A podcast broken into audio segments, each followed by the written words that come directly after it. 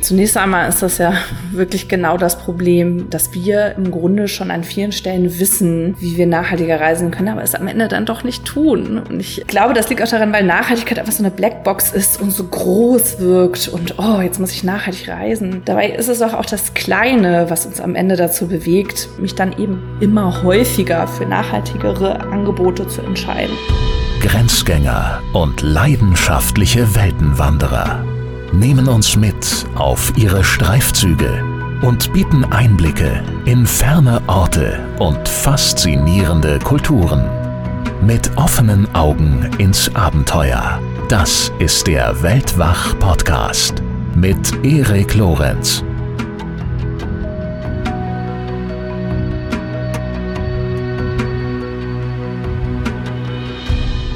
Können wir eigentlich noch guten Gewissens reisen? Zumindest hin und wieder mal ohne Scham in ein Flugzeug steigen. Und nicht nur gedanklich, sondern auch physisch in die Ferne schweifen. Jedenfalls, wenn mal gerade keine Pandemie dazwischen kommt. Dieserlei Fragen stellen sich heute im Angesicht des Klimawandels von häufiger werdenden Extremwetterlagen auch in unseren Breiten viele von uns. Deshalb haben wir uns bei Weltwach diesem Thema ja auch bereits das eine oder andere Mal gewidmet, zum Beispiel in Folge 122, in der wir mit Frank Herrmann diskutiert haben, welche oftmals übersehenen ökologischen, wirtschaftlichen und kulturellen Auswirkungen der Tourismus eigentlich so hat und äh, wie wir uns ihrer verantwortungsvoll bewusst werden können. In dieser Episode möchten wir diese Überlegung nun fortsetzen, und zwar gemeinsam mit Autorin und Politikwissenschaftlerin Jacqueline Albers. Sie ist zu dem Schluss gekommen, Nichtreisen ist nicht nachhaltig. Ich möchte von ihr wissen, wie geht das heute, nachhaltig reisen? Wie geht das ganz konkret? Jacqueline hat darüber ein ganzes Buch geschrieben mit dem Titel Gute Reise, ein Handbuch für nachhaltiges Reisen. Das ist im Reisedepeschen Verlag erschienen. Und sie verrät uns in dieser Folge, wie sie selbst mit diesen Dilemmas umgeht, mit denen natürlich auch sie konfrontiert ist und welche praktischen Tipps sie für nachhaltiges Reisen auf Lager hat. Im Anschluss gibt es dann noch ein weiteres, kürzeres Interview und zwar mit den guten alten Weltwach Bekannten und Freunden Birgit und Romeo Klüger von Klüger Reisen, die die Thematik verantwortungsvolles Reisen und die Herausforderungen, die damit einhergehen, dann nochmal aus Sicht eines Reiseveranstalters beleuchten. Bevor es nun mit Jacqueline losgeht, möchte ich rasch noch einem Sponsor dieser Folge danken, mit dem wir schon vor Covid gut und äußerst gern auch zusammengearbeitet haben und der nun, und darüber freue ich mich wirklich sehr, als Partner an unsere Seite zurückkehrt. Evaneos. Evaneos ist eine Online-Plattform, die Reisende mit einem Netzwerk an sorgfältig ausgewählten lokalen Agenten fast überall auf der Welt verbindet, in über 160 Nationen. Und mit einem dieser lokalen Reiseexperten habe ich mich in einer früheren Folge auch schon unterhalten. Das war Marco de Gasper. Der hat uns in Episode 132 von Äthiopien erzählt, wo er lebt und Reisen veranstaltet. Agenten bzw. Agenturen wie die seine werden von Evaneos sorgfältig danach ausgewählt, dass sie zum einen außergewöhnlichen Service bieten und sich zum anderen für einen verantwortungsbewussteren, nachhaltigeren Tourismus engagieren und für den Schutz der Orte, die sie ihr Zuhause nennen und die sie ihren Gästen zeigen möchten. Und da sie eben selbst vor Ort leben, kennen sie natürlich ihre Reiseziele besser als jeder andere und sie wissen dementsprechend auch, wie sie ihre Reisenden überraschen und ihnen einzig einzigartige Erlebnisse bieten können. Und über Evaneos könnt ihr eben Reisen bei vielen solcher lokalen kleinen Reiseveranstalter buchen und euch damit dann auch sicher sein, mit eurer Reise direkt die lokale Wirtschaft zu unterstützen. Zudem garantiert Evaneos einen Anteil jeder Reisebuchung in ihren Better Trips Fund zu investieren. Mindestens drei Millionen bis zum Jahr 2025. Und das mit dem Ziel, den Wandel der Tourismusindustrie hin zu besseren Reisen zu beschleunigen. Informationen zu alledem findet ihr auf www.evaneos.de. Ich habe es euch auch nochmal in den Show Notes verlinkt, evaneos.de. Und nun viel Spaß mit Jacqueline Albers. Jacqueline, herzlich willkommen bei Weltwach. Schön, dass du da bist und dir die Zeit nimmst. Vielen, vielen Dank dafür. Hallo, vielen Dank. Ich freue mich auch dabei zu sein. Ja, wir äh, befassen uns ja hier im Podcast immer mal wieder mit dem Thema, naja, Klimawandel, gutes Reisen, richtiges Reisen in Anführungszeichen. Ist aber natürlich auch ein Thema, das viele Facetten hat und sich auch nicht in ein, zwei Gesprächen erschöpft, völlig klar. Wir haben verschiedene Facetten äh, berücksichtigt in Gesprächen wie mit äh, Dr. Jane Goodall oder Christine Tompkins, Arvid Fuchs, dem Polarforscher, oder auch äh, Markus Maute, der besonders viel Erfahrung mit uns geteilt hat aus den Regenwäldern dieser Welt. Und das stets in dem Bemühen, naja, unser Bewusstsein zumindest schon mal zu schärfen, das ist ja der erste Schritt oftmals, unser Wissen natürlich zu mehren und aber schlussendlich natürlich auch ein paar Denkanstöße zu finden, wie wir Umweltschutz und wie wir verantwortungsbewusstes Reisen diesbezüglich auch neu denken können. Naja, gerade in Zeiten von Corona, in denen wir ja plötzlich mehr oder weniger alle festsaßen, äh, nicht mehr reisen konnten, auch am eigenen Leib erlebten, wie es sich anfühlt, nicht mehr so viel unterwegs sein zu können, bis gar nicht, ist, glaube ich, vielen von uns auch nochmal doppelt äh, bewusst geworden, wie wichtig uns das Reisen eigentlich ist. Aber wie geht das nun eigentlich noch halbwegs guten Gewissens in Zeiten des Klimawandels, wenn wir jetzt mal Covid-19 außen vor lassen? Und genau darüber, über diese Fragen möchte ich gern heute mit dir sprechen und freue mich sehr, dass wir die Gelegenheit dazu haben. Aber bevor wir damit so richtig loslegen, äh, würde mich eine andere Sache erstmal noch interessieren. Äh, in deinem Buch wirst du beschrieben mit folgenden Worten. Ich zitiere mal ganz kurz. Jacqueline Albers wollte eigentlich Tischtennisprofi werden. das hat bei mir direkt zu der Frage geführt, warum und was ist da passiert, dass du diesen Berufswunsch schlussendlich eingetauscht hast gegen unter anderem den einer Autorin eines Buches über nachhaltiges Reisen. ja, lieben Dank. Äh, ich habe mir fast gedacht, dass du darüber stolperst. Tatsächlich ist es so, dass ich irgendwann mal Tischtennisprofi werden wollte. Aber ja. es hat leider einfach schlichtweg nicht dazu gereicht. Ähm, mhm. Es ist so, dass mich der Sport aber darüber hinaus in dieser Community auch beim Reisen immer begleitet hat. Dazu kann ich ja gleich noch mal was sagen. Ich habe aber relativ früh festgestellt, dass mich auch bei den Reisen meiner Kindheit die ich zum Beispiel nach Nicaragua Mitte der 90er Jahre gemacht habe mit meinen Eltern und meiner Schwester, gemerkt habe, dass ich mich für das Thema gerechtere Welt interessiere und habe dann ja schon zu den Millennium Goals, also den Entwicklungszielen der UN 2005 angefangen zu arbeiten und mich dann einfach stetig dafür eingesetzt. Und so ist dann sozusagen dieser Wunsch gekommen, äh, ja, die zweite Leidenschaft ist vielleicht das Thema Nachhaltigkeit und das kann ich dann auch zu meinem Beruf machen. Ja, du hast diese frühen Reisen gerade angesprochen, mhm. Nicaragua zum Beispiel. Was ist auf diesen Reisen passiert? Was hast du dort gesehen und erlebt, das bei dir diesen Impuls gesetzt hat, über Themen wie Gerechtigkeit und dann schlussendlich auch Nachhaltigkeit nachzudenken?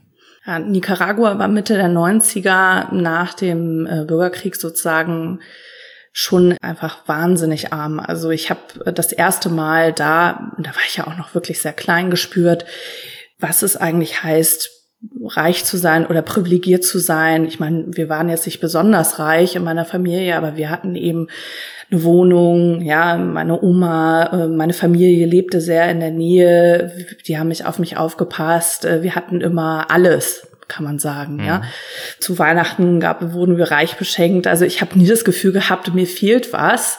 Und in Nicaragua habe ich das erste Mal erlebt, wie es ist, wenn man keinen Zugang zu bestimmten Sachen hat und habe das auch hautnah miterlebt, wie eben Kinder dann an Bistros oder so. Da in Nicaragua war wirklich kaum entwickelt. Da gab es dann kleine Buden, zum Beispiel an den Stränden auf der Pazifikseite. Und da habe ich das erste Mal einfach gesehen, wie es ist, wenn was Hungern bedeutet. Und das hat mich, hat mich bis heute geprägt.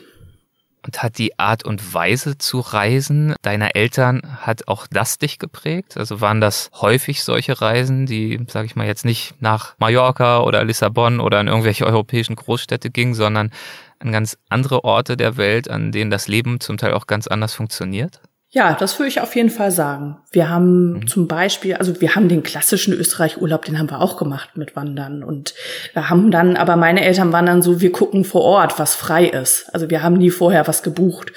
Dann zum ja. Beispiel, wenn wir nach Österreich gefahren sind, da hat man dann eben, oder da sind wir auch nicht jedes Jahr in den gleichen Ort gefahren, sondern dann hat man eben da auch wirklich mit meinem Vater dann äh, anstrengende Bergtouren haben wir dann hinter uns gebracht. Ja. Aber klar, wir waren auch zum Beispiel in der Ukraine, ähm, ähm, und an der Krim, was jetzt würde, würde ich jetzt nicht sagen, das klassische Urlaubsziel ist.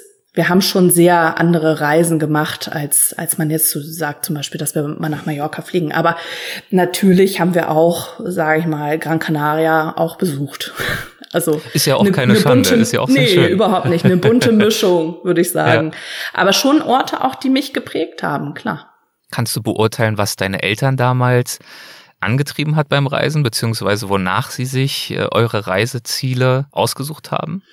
Mein Vater hat unter anderem in den Regionen gearbeitet. Das heißt, mhm. das hat sich so ein bisschen originär daraus ergeben, aber ich glaube schon, dass mein Vater da den Hang äh, oder auch an mich weitergegeben hat, Sachen zu entdecken und auch individuell zu reisen, die man sonst so nicht einfach buchen konnte, vielleicht in den 90ern ähm, im Reisebüro. Also vielleicht schon, aber wo man dann doch nochmal nachhaken musste. Ne? Ja. Also ich glaube auch, dass viele Sachen, die er jetzt heute nochmal besuchen würde, von denen es dann Fotos gibt, wo ich jetzt zum Beispiel nicht dabei war, die haben sich natürlich strukturell wahnsinnig verändert. Mhm. Wie war das dann bei dir, als du angefangen hast, deine eigenen Reisen äh, dir zu überlegen, zu planen, durchzuführen? Was waren das für Trips und was war und was ist dir dabei besonders wichtig? Mir ist besonders wichtig, kulturell Erfahrungen zu sammeln, also die Gespräche, die Begegnungen, Märkte, Eintauchen in die Atmosphäre, Fortbewegungen, wie Einheimische, Locals das machen, Gespräche führen, auch wenn es mal mit Händen und Füßen ist, sozusagen einfach zu sehen, wie die Menschen, die dort leben, das Land sehen, die Region sehen und dann gleichsam aber auch das Atemberaubende und auch das Wunderschöne der Natur zu entdecken, weil ich glaube, die Natur so vielfältig ist an verschiedenen Stellen, das kann man dann zum Teil gar nicht fassen. Also ich weiß noch, wie eine Freundin von der Safari wieder kam und wirklich in Tränen ausgebrochen ist vor, äh, vor der Schönheit der Natur, die sie dort erleben durfte. Und ich glaube, diese Momente hatte ich schon auch an verschiedenen Punkten in Reisen. Gleichsam ist mir natürlich auch wichtig zu, ich bin schon auch ein Genussmensch. mir ist schon auch wichtig, dass man unterwegs dann gut ist und eben sich es eben auch gut gehen lässt. Ne? Ja, ich glaube, eine Reise, die dich ja ziemlich stark beeinflusst hat, war eine nach Ecuador, wenn ich mich nicht täusche. Ist das mhm. richtig? Ja, genau. Ähm, vielleicht magst du davon mal erzählen, inwiefern die dich äh, geprägt hat, warum die dir so viel bedeutet.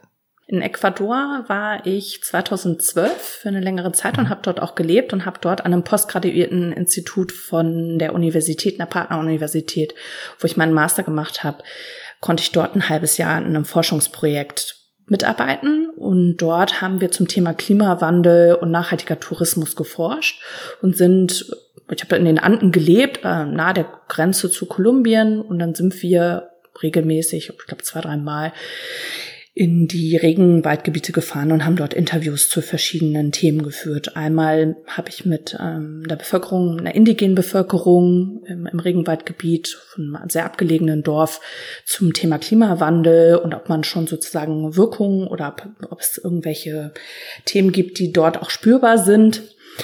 Und das zweite waren tatsächlich Hoteliers und Hostels zu befragen hinsichtlich ihrer Nachhaltigkeitsstandards. Und das hat mich deshalb sehr beeindruckt und auch viel hinterlassen, weil Ecuador ein sehr reiches Land ist in vielfältiger Hinsicht und das auf so kleinem Raum, kann man eigentlich sagen. Und weil die Menschen sehr herzlich sind und doch nicht viel haben. Und ich glaube, auch da ist wieder so ein bisschen gekommen, dass man eigentlich nicht viel braucht, um glücklich zu sein, außer dass man eben gute Begegnungen hat. Und da Ecuador so reich ist an verschiedenen Themen, zum Beispiel die kulturellen Schätze, aber auch natürlich die Natur, also diese Regen, der Regenwald, also wenn du sagst, äh, Ecuador ist klein und reich, sprichst du nicht unbedingt vom Reichtum seiner Bewohner, um das nochmal äh, Ach so, entschuldige.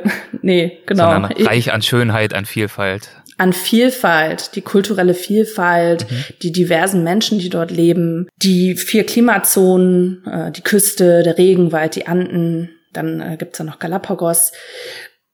Das alles hat mich natürlich dann auch dazu bewegt zu sagen, wir müssen wirklich darauf achten, wie wir reisen. Wir müssen, wir sollten mehr tun dafür, dass wir was hinterlassen dort, wo wir hinreisen.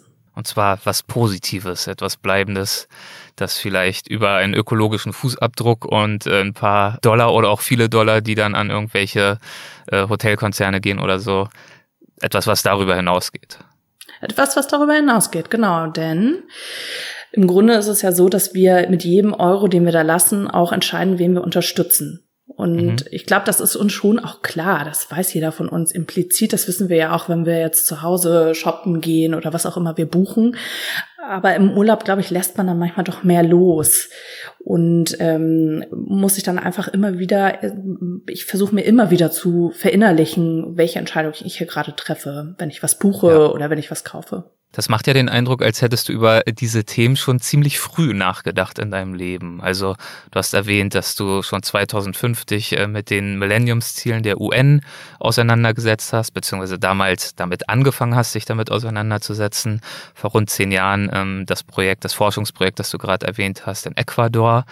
Ist dir dieses Bewusstsein durch deine Familie und ihre frühen Reisen quasi von Anfang an schon verabreicht worden? Wohnte dir das schon inne? Oder gab es auch bei dir einen gewissen gedanklichen Prozess des Bewusstwerdens in Bezug auf diese Probleme und auf diese Herausforderungen, die wir haben? Ich würde sagen beides. Ich glaube, es wurde mir mitgegeben, mit Sicherheit. Aber selbst heute fällt es mir manchmal noch schwer zu sagen, okay, jetzt muss ich mich dann dafür entscheiden, weil es einfach das Bessere ist für unsere, für unseren Planeten, ja. Also es ist einfach das Bessere, was, was, was ich jetzt tun sollte. Das ist ja ein ständiges Abwiegen und ich glaube, das ist einfach auch ein Prozess, sich nachhaltiger durch die Welt zu bewegen. Also auch für dich ist es ein Prozess, ein Prozess, der auch immer noch sich fortsetzt und es mhm. ist ein Abwägen und du sprichst ja auch von nachhaltiger. Also das deutet ja auch schon an und so habe ich auch dein Buch verstanden, dass es dir nicht unbedingt darum geht, jetzt einen, ich weiß nicht, starren, unumstößlichen 20-Punkte-Plan und Kriterienkatalog aufzustellen mit lauter Verboten und Maßgaben, sondern dir geht es darum, einen Prozess für dich selbst anzustoßen und weiterzuentwickeln und das aber auch ähm, für deine Leserinnen und Leser zu tun und diesbezüglich Impulse zu setzen. Richtig. Nachhaltigkeit ist für mich ein Ideal, was wir zu erreichen versuchen. Ich glaube mhm. nicht, dass es was ist, was starr ist und was wir jetzt sagen, okay, wenn ich mich jetzt um 180 Grad äh, ändere, dann habe ich das morgen erreicht, sondern es ist eben was, was wir uns vornehmen können, was so facettenreich ist, was auch Zielkonflikte hat. Also wenn wir das eine machen, dann erreichen wir aber das andere nicht. Ein Beispiel wäre, dass wir besonders nachhaltig unterwegs sein wollen, also umweltbewusst unterwegs sein wollen, dann aber bestimmte soziale Komponenten nicht erreichen auf der Reise. Also wir mhm. keine Restaurants finden, die unseren Ansprüchen genügen. Und ähm, also ich glaube, es gibt immer wieder äh, Spannungsfelder, die wir auch nicht auflösen können, weil das so komplex ist. Ja, aber wir, wir müssen eben versuchen, auf möglichst viel einer nachhaltigen Idee dieses Konzeptes einzuzahlen. Da finde ich, äh, sprichst du schon gutes, einen guten Punkt an. Nachhaltige Konzepte ist ein breites Feld. Äh, viele von uns denken, glaube ich, mittlerweile vor allem an ökologische Dimensionen, wenn es darum geht. Das äh, Fliegen als Problemkind sozusagen des nachhaltigen Reisens ist ja in den Gedanken von uns allen mittlerweile fest verankert, in den Überlegungen. Aber vielleicht sprechen wir mal darüber, was nachhaltiges Reisen eigentlich äh, grundsätzlich ist bzw. sein kann und aus welchen wesentlichen Säulen sich dieser Begriff ähm, zumindest jetzt mal für dich aufbaut. Also was umfasst dieser Begriff nachhaltiges Reisen für dich? Du hast einen sehr wichtigen Punkt angesprochen für mich, ich finde, dass dieser grüne Glanz, der nachhaltiger Tourismus hat, dass wir den aufheben sollten oder dass wir versuchen sollten, das ganzheitlicher zu denken. Denn für mich ist es auf jeden Fall, dass wir nachhaltig reisen, wenn wir was da lassen. Das haben wir ja eben schon besprochen. Also mhm. wenn wir was vor Ort lassen und den GastgeberInnen dann eben was da lassen, dass sie von uns profitieren. Es ist, dass wir umweltfreundlich unterwegs sind, also Fortbewegungsmittel wählen, die auf die möglichst klimafreundlich sind, aber auch zum Beispiel Lärm oder andere Schadstoffe und so weiter und diesen Impact gering halten, dass wir Unterkünfte auswählen, die wir ganz bewusst und anhand verschiedener Kriterien durchgespielt haben und dass wir dort sehen, dass es große Bemühungen und auch einen großen Einsatz für das Thema Nachhaltigkeit gibt, dass wir unterwegs schauen beim Essen und Trinken, und auch bei Aktivitäten, dass wir die Maßstäbe, die wir an verschiedene Sachen zu Hause anlegen und auch ein bestimmtes Bewusstsein für das Thema Umwelt und Kultur auch dort wiederfinden. Und damit meine ich nicht, dass wir ein Hotel zum Beispiel auswählen, was ein Fünf-Sterne-Hotel ist und uns schon die 50 Maßnahmen nennt, die sie zum Thema Nachhaltigkeit vorweisen oder dass es eine sehr transparente Lieferkette gibt, sondern dass wir eben auch in den kleinen familiengeführten Hotels schauen, was dort passiert und die buchen und eben auch verschiedene Konzepte weiterhin unterstützen. Daran merkt man, finde ich, schon Ja, es ist in der Tat ein breites Feld. Es betrifft eigentlich, und ist ja auch nicht wirklich überraschend, es trifft eigentlich alle Bestandteile die zu einer Reise dazugehören, nicht wahr? Also ja, so kann man richtig. das eigentlich beantworten. Vom, von der Mobilität, übers Übernachten, über die Kulinarik, über soziokulturelle Aspekte, wie du sie genannt hast. Äh, dazu gehört sicherlich auch, wie trete ich den Menschen vor Ort überhaupt gegenüber? Wie verhalte Absolut. ich mich? Und deswegen lohnt es sich auch, über genau diese Themen zu sprechen, weil es nicht damit getan ist, sich mit ein oder zwei Aspekten auf dieser Skala zu beschäftigen oder ich finde, die Diskussion wird halt oft sehr absolut geführt. Also wenn ich das umsetze und äh, befolge, Punkt X, das kann zum Beispiel das Fliegen sein, dann habe ich, bin ich sozusagen meiner Verantwortung gerecht geworden und manche denken dann gar nicht mehr weiter oder werfen jenen, die fliegen vor, dass sie sozusagen die größten Sünder am Thema nachhaltigem Reisen sind, die man sich überhaupt nur so vorstellen kann. Und das ist natürlich ein wesentlicher äh, Baustein, ganz, ganz klar, aber ich finde es sehr, sehr wichtig zu betonen, es gibt viele Bausteine. Das ist keine Flucht und keine Rechtfertigung für irgendwas anderes, sondern das ist der Versuch, dieses Thema ganzheitlich und wirklich problemorientiert anzugehen. Ja, oft vergessen wir auch, dass wir ja selber happy zurückkehren wollen, weil nur dann empfehlen wir die Reise eben auch weiter. Mhm. Oder buchen sie nochmal und dann hat auch wieder die Region da was von. Ich meine, jetzt gerade in der Pandemie hat man ja gesehen, wenn, was passiert, wenn Reisen auf Null runtergefahren ist und vor allem, wenn kulturelles Angebot auf Null heruntergefahren ist. Wir haben gar keine gesellschaftlichen Erlebnisse mehr. Wir können so uns in Museen ja sonst auch weiterbilden. Da steckt wahnsinnig viel Mühe, konzeptionelle Arbeit hinter, hinter so einer Exposition. All das geht ja auch verloren. Und äh, da sieht man einfach, oder ich finde, man hat deutlicher denn je gesehen, wie viel fehlt. Und gleiches gilt auch beim Thema Fliegen. Dadurch, dass der Flugverkehr auf Null heruntergefahren war, hat man zum ersten Mal sehr präsent gesehen, dass Existenzen gefährdet sind und warum das eben einfach auch so eine emotionale Diskussion zum Thema Fliegen ist. Ich alleine habe vier Personen in meinem unmittelbaren Umfeld, die entweder zum Thema Fliegen arbeiten oder am Flughafen arbeiten. Mhm. Und deren Leben stand jetzt oder berufliches Leben stand zum Teil jetzt auch anderthalb Jahre still oder war eben besonders hektisch. Das heißt, hier hat, auch, hat es auch eine enorme soziale Komponente. Und wenn wir jetzt jemandem sagen, du darfst nicht mehr fliegen oder du kannst in keine Ausstellung mehr gehen, da, das, da, da gibt es eben große, wie du schon sagst, da gibt es große Konflikte. Und deswegen ist der Fingerzeig für mich auch nicht der richtige Weg im Umgang mit der Frage, wie wollen wir denn künftig fliegen? Äh, wie wollen wir denn künftig reisen? Sorry. Kein Problem, ja, ja. Deswegen umso schöner, dass wir heute anstelle der Fingerzeige ähm, diese Punkte noch ein bisschen mit Inhalt füllen können. Das werden wir natürlich auch gleich tun.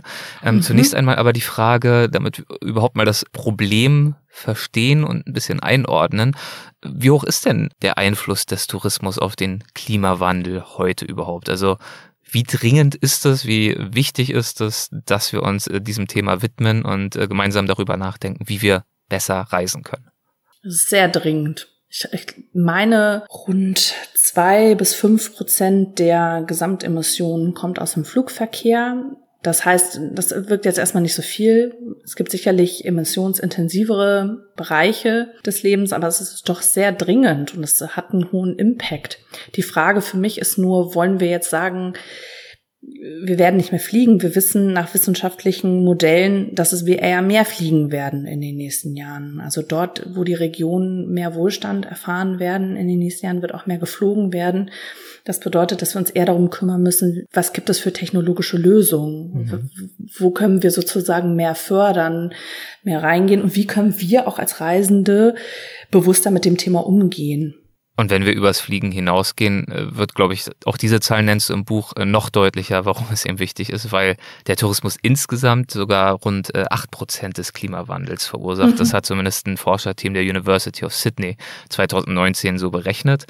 Und berücksichtigt wurden bei dieser Berechnung eben Fortbewegungsmittel, also genau Flugzeug, aber auch sonstige äh, Unterkünfte, Einkäufe, Verzehr von Speisen und Getränken, also so ziemlich alles, was so eine Reise ausmacht. Ähm, und acht Prozent ist ja nun doch schon mal eine beträchtliche Zahl, ähm, wenn wir versuchen, äh, Ansatzpunkte zu finden, um den Klimawandel aufzuhalten oder zumindest zu verlangsamen. Und darüber hinaus kommt ja auch noch, was du auch schon angesprochen hast, dass es auch um Arbeitsplätze geht. Und natürlich nicht nur, wenn wir jetzt hier über Deutschland nachdenken, Menschen, die irgendwie an Flughäfen arbeiten, sondern natürlich auch in den Ländern, in die wir reisen, nicht wahr? Auch dort ist der Tourismus ja ähm, für viele, viele, viele Menschen essentieller Gewerbezweig.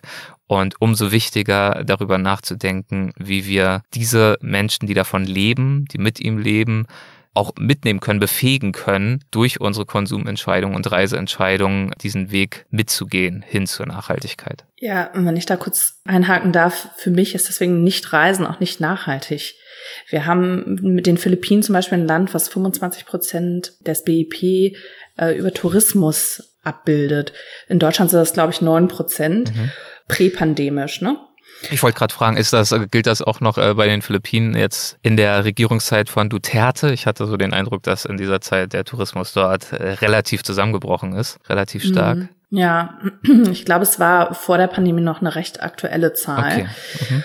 Das bedeutet aber schon, dass natürlich gewisse Regionen sehr abhängig sind auch oder sagen wir mal eine starke Einnahmequelle haben über touristische Aktivitäten oder Einreisende.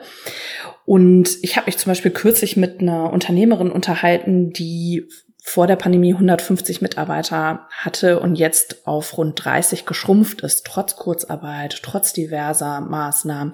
Das heißt, auch da ist das in vielen Unternehmen sicherlich auch in Deutschland spürbar. Da muss man nicht auf die Philippinen gucken. Mhm.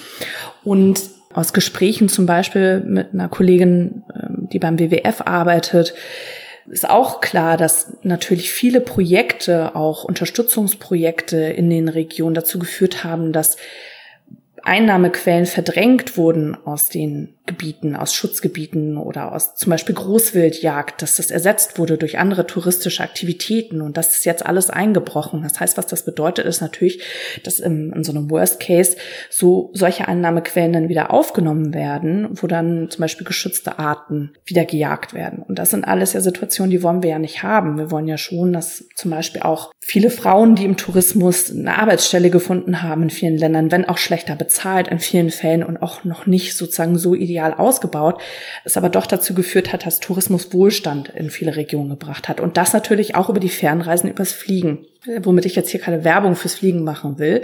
Ich will nur sagen, es hat eben doch bestimmte Implikationen, wenn das wegfällt. Du hast gerade Frauen angesprochen. Was hat der nachhaltiger mhm. Tourismus mit äh, Geschlechtergerechtigkeit zu tun? Auch darauf gehst du im Buch ein.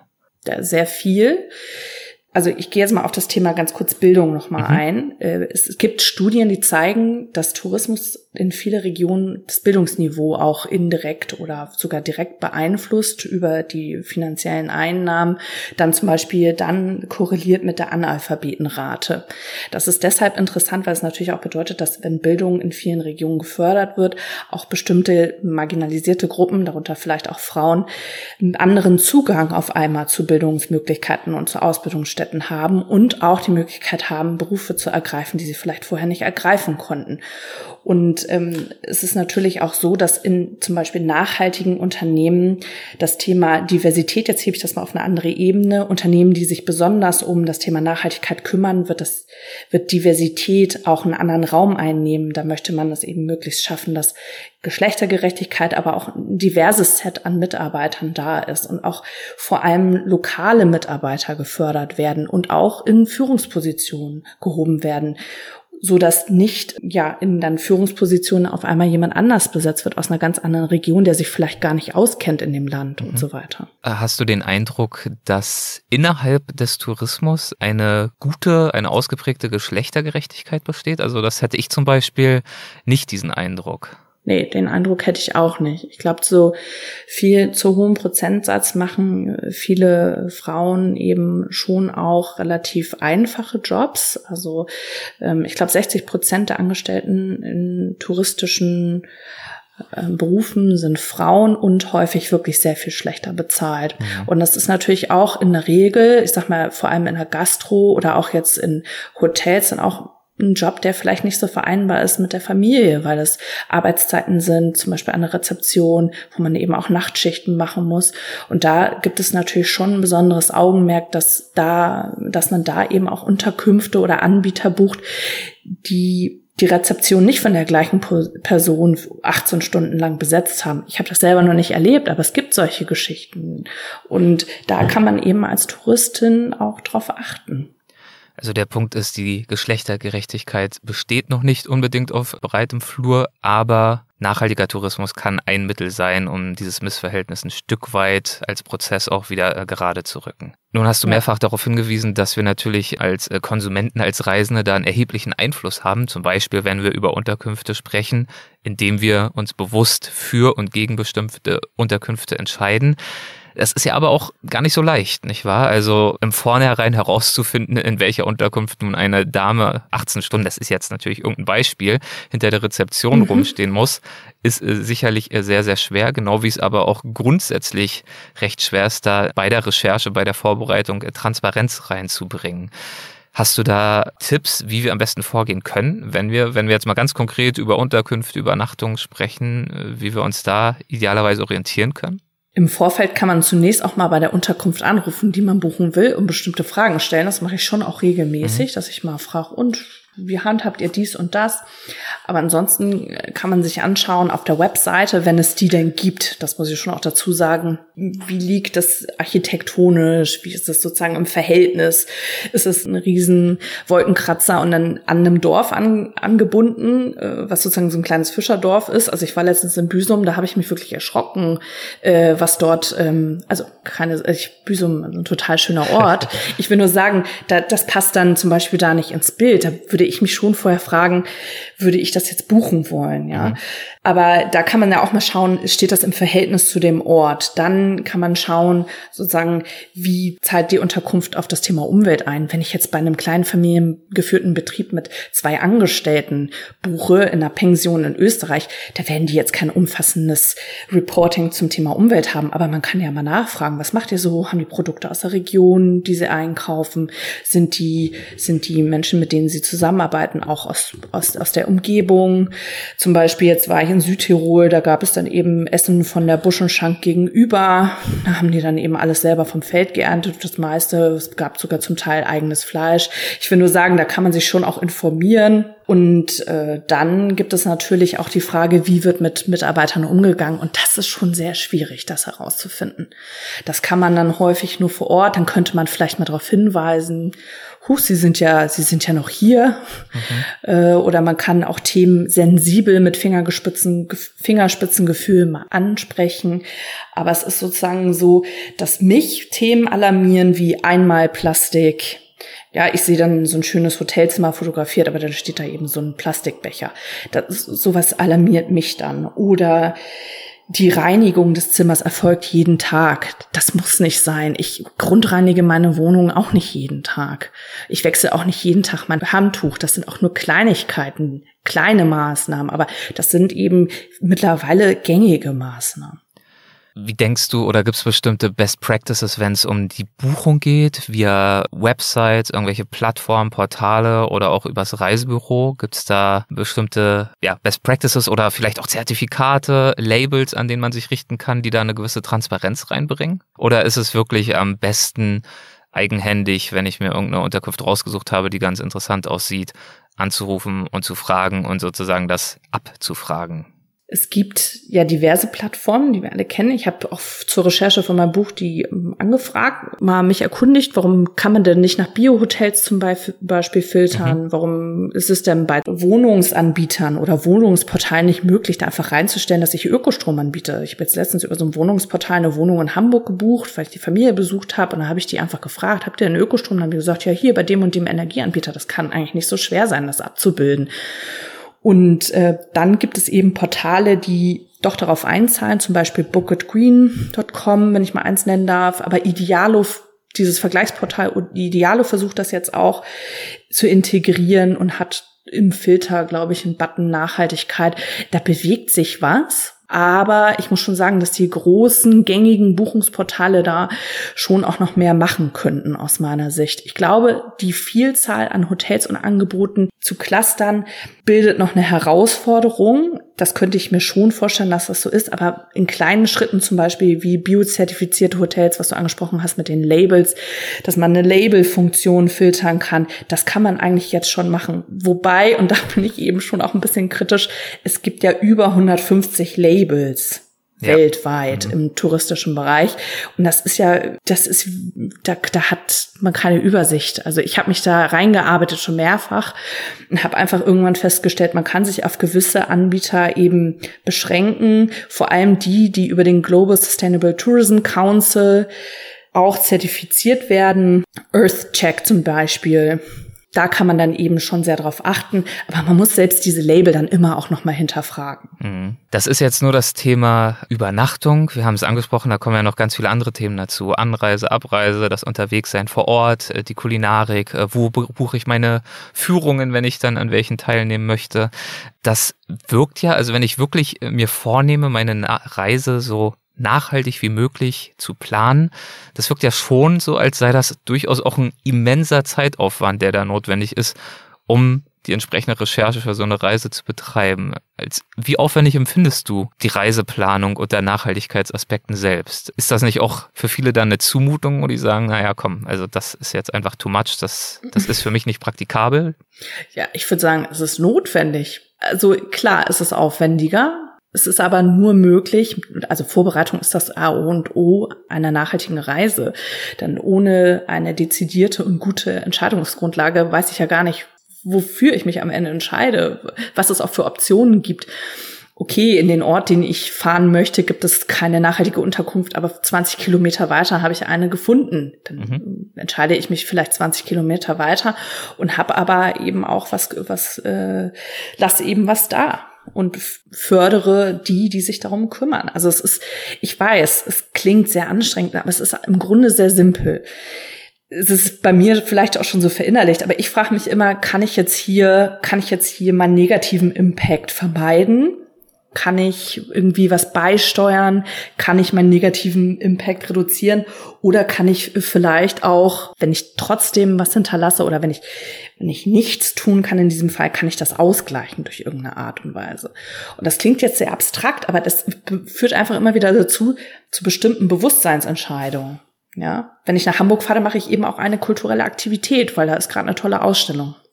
Aktuell kriegt man ja keine Tickets leider, aber normalerweise würde ich das dann machen. Ne? Oder ja, es gibt eben viel und dann informiere ich mich kurz, welche kulturellen Aktivitäten es gibt. Da frage ich eben eine Freundin bei der, bei der, beim Telefonat davor. Das muss nicht so aufwendig sein. Klar ist natürlich, wenn man jetzt eine Unterkunft recherchiert ist, kann das schon sehr viel aufwendiger sein. Aber beim Thema Fortbewegungsmittel wissen wir, glaube ich, alle mittlerweile, was die beste und was vielleicht die umweltunfreundlichste Wahl ist. Ich will vielleicht nochmal diese Fragen oder diese äh, Dimensionen, in denen du dann überlegst, nochmal kurz aufgreifen, weil ich die tatsächlich, mhm. so abstrakt sie auch klingen mögen, äh, doch ganz hilfreich finde, weil sie auch so simpel sind. Also du führst diese vier Fragen auch im Buch auf, äh, mhm. äh, diese Fragen, die wir idealerweise verinnerlichen sollten für die Reiseplanung, gegebenenfalls auch darüber hinaus grundsätzlich im Leben und bei unseren Konsumentscheidungen. Das ist also zum einen, kann ich vermeiden, kann ich reduzieren, das klingt ähnlich, ist aber im Zweifel ja doch ein Unterschied. Kann ich, wenn das äh, nicht möglich sein sollte jeweils, kann ich ausgleichen, reparieren oder wiederverwenden. Das sind dann sicherlich auch so Themen wie äh, Kompensationszahlungen, nicht wahr? Ähm, für Flüge zum Beispiel. Und mhm. dann der Punkt, den du auch schon des Öfteren jetzt angesprochen hast, kann ich beisteuern. Also kann ich etwas dalassen. Das kann natürlich äh, Geld sein in einer äh, bestimmten Region oder für eine bestimmte Unterkunft. Es kann aber gegebenenfalls ja auch was anderes sein. Das kann ja auch ein eigener kultureller Beitrag sein oder ein interessantes Gespräch oder ich weiß nicht. Was gibt's da so aus deiner Erfahrung, wo du sagen würdest, was kann man beisteuern als Reisender, als Reisende?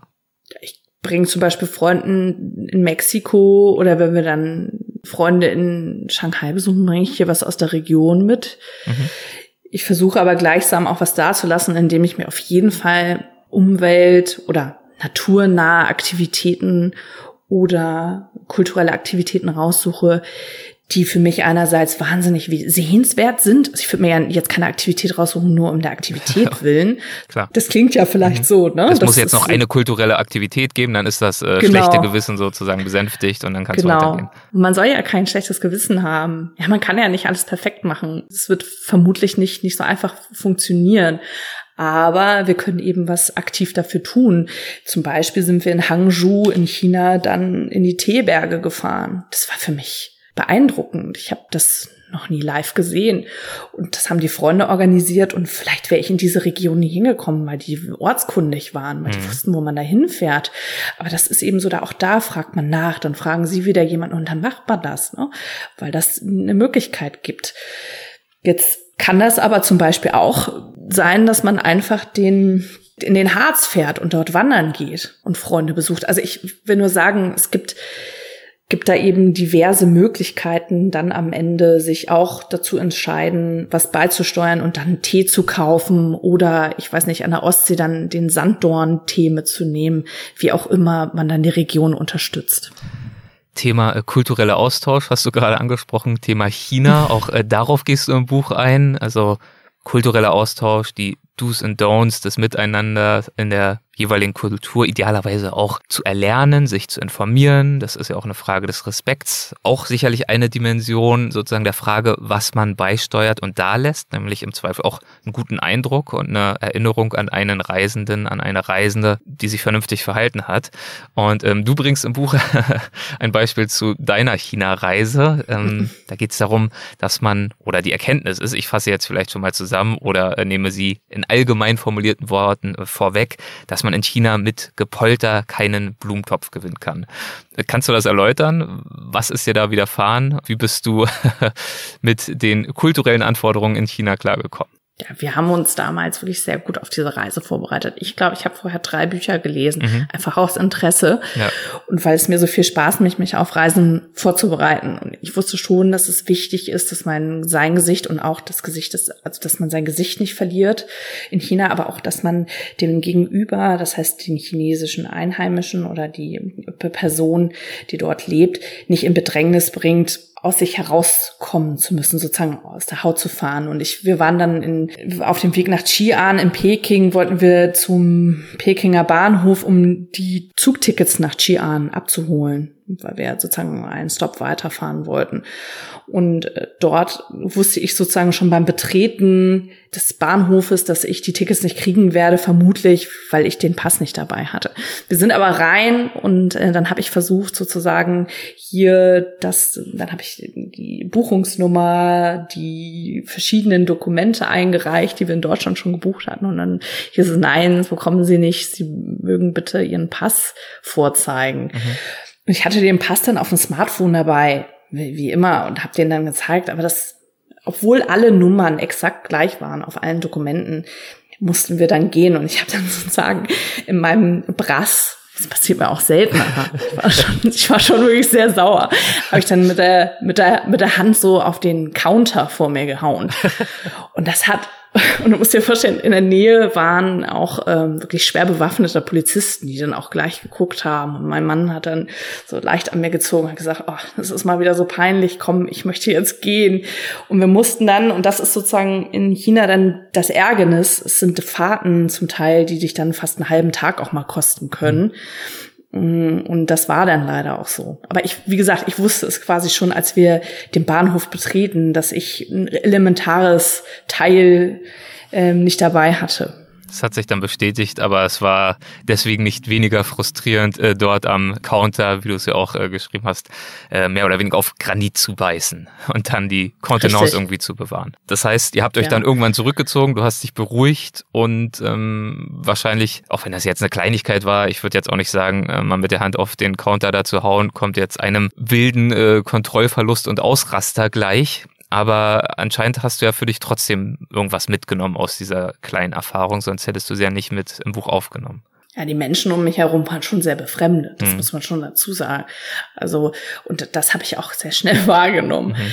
Es ist ja, also selbst wenn man das hier macht, also ich meine, was ich hier schon auch in Berlin erlebt habe, beim Bäcker oder so, ja, da erlebt man ja schon einiges. Das ist schon ein anderes Miteinander. Und da muss man sich dann auch immer wieder vergegenwärtigen, dass man dem, dem man dann eben gegenübertritt, dass man nicht in seinen Gefilden in Berlin ist, wo man eben doch jeden Tag sowieso sag ich mal, angefahren wird, obwohl man der Kunde oder die Kundin ist, sondern dass man sich vergegenwärtigt, dass man, äh, dass man eben sich in einer ganz anderen Region, einer ganz anderen Situation befindet und da doch auch ähm, den Respekt wahrt und mhm. auch die Höflichkeit. Und das habe ich eben in dem Fall nicht. Während du natürlich in Berlin dann äh, direkt zurückprotzt, nicht wahr? Das ist natürlich auch klar. Ja, ich habe da verschiedene Methoden schon ausprobiert. Ich hatte noch keinen Erfolg.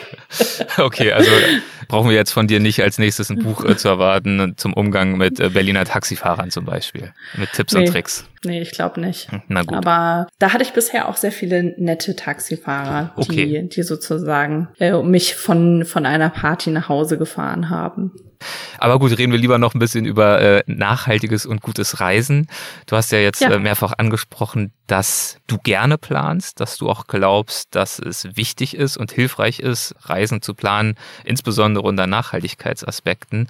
Was rätst du denn jemandem, der oder die aber nun lieber spontaner und flexibler unterwegs ist? Es ist ja für viele nun auch gerade beim Reisen besonders wichtig, diesem Drang, diesem Reiz zu widerstehen, alles schon vorher durchzutakten und schon genau zu wissen, wo man unterkommt, wo man überhaupt auch nur hinreist, sondern gerade das Abenteuer darin zu suchen, sich auch äh, vor Ort so dem Flow der Dinge hinzugeben. Dann wird es wahrscheinlich ja äh, direkt ein bisschen schwieriger, oder? Nicht unbedingt. Nach Thailand bin ich auch geflogen um, mit dem Hinflug und den ersten drei Tagen Unterkunft und habe mir dann vor Ort angesehen, was gibt es, wo möchte ich hin, wie komme ich vorwärts, was ist realistisch und habe dann auch Unterkünfte gefunden, die klein und niedlich waren, zum Beispiel, die ich mir dann auch direkt angesehen habe. Also ich habe es schon vorhin erzählt, also meine Familie hat die Kunst des Vorortbuchens tatsächlich irgendwie sehr manifestiert mhm. Und da kommt man auch gut mit klar. Also ich weiß noch, dass wir einmal dann, ich glaube, in Spanien mit meinem Vater vier oder fünf Hotels angeguckt haben, bevor wir uns dann entschieden haben, das geht vielleicht ein bisschen weit. Aber was ich damit sagen will, ist, man kann dann auch vor Ort genau gucken. Vielleicht ist das sogar manchmal gar nicht so schlecht, dass man sagt, ich lasse das jetzt auf mich zukommen. Ich habe so eine gewisse Idee und dann findet man doch auch die Pension, das Hostel oder mh, hm, vielleicht auch eine Couch umsonst, weil man jemanden Nettes in, in der Bar oder beim Kaffee kennengelernt gelernt hat und macht das. Also man muss auch nicht en Detail planen, wenn man sowieso schon weiß, worauf kommt es an. Mhm. Ne? Es geht mir vor allem darum, dass man sich dessen bewusst macht. Und grundsätzlich ist es ja sowieso besser, je länger man vor Ort bleiben ja, kann. Das ist richtig. Ja, und natürlich kann Vorbereitung ja auch ganz unterschiedlich aussehen. Vorbereitung natürlich kann da drin bestehen, theoretisch, dass ich jede Unterkunft äh, schon vorher durchbuche und mich durchtakte. Vorbereitung kann aber auch ganz anders aussehen. Zum Beispiel hast du dich mal mit deiner ecuadorianischen Tandempartnerin recht nett vorbereitet. Ähm, aber erklär uns vielleicht erstmal, was wir unter einer Tandempartnerin in diesem Fall uns äh, vorstellen können. Und dann äh, erzähl doch mal, wie ihr euch auf eure gemeinsame Reise vorbereitet habt und warum.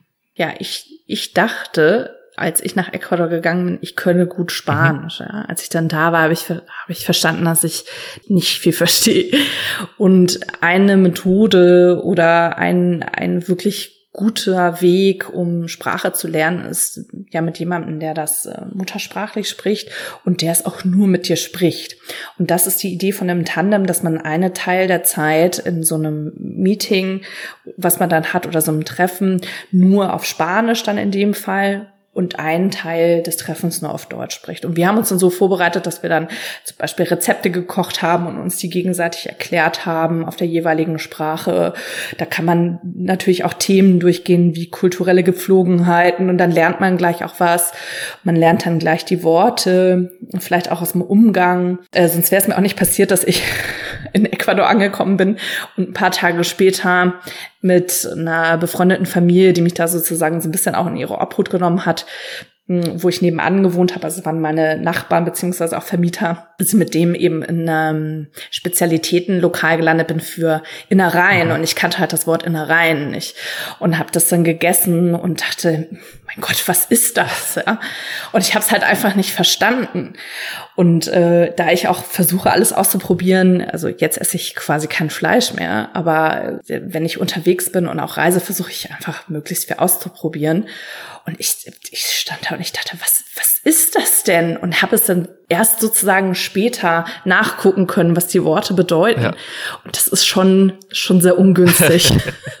ich habe dann Lunge, Lunge hatte ich gegessen. Na gut, äh, ein kleiner Schreck. Aber es hat ja anscheinend gut genug geschmeckt. Äh, von daher hast du es ja nochmal überstanden. Ja. Aber es zeigt zumindest, äh, Vorbereitung äh, kann natürlich auch idealerweise durchaus in einer inhaltlichen Auseinandersetzung mit dem Zielort bestehen, nicht wahr? Also ob nun in Richtig. der Sprache oder indem man äh, landestypische Gerichte kocht, hast du ja gebracht, Rezepte und so weiter, bis hin auch natürlich vielleicht Literatur zu studieren aus diesem Land und auch dadurch sich so ein bisschen ja zu eichen, einzustellen auf das, was da kommt und damit auch ähm, die Wahrscheinlichkeit zu erhöhen, dass auch die kulturelle Begegnung eine gewinnbringendere wird für beide Seiten.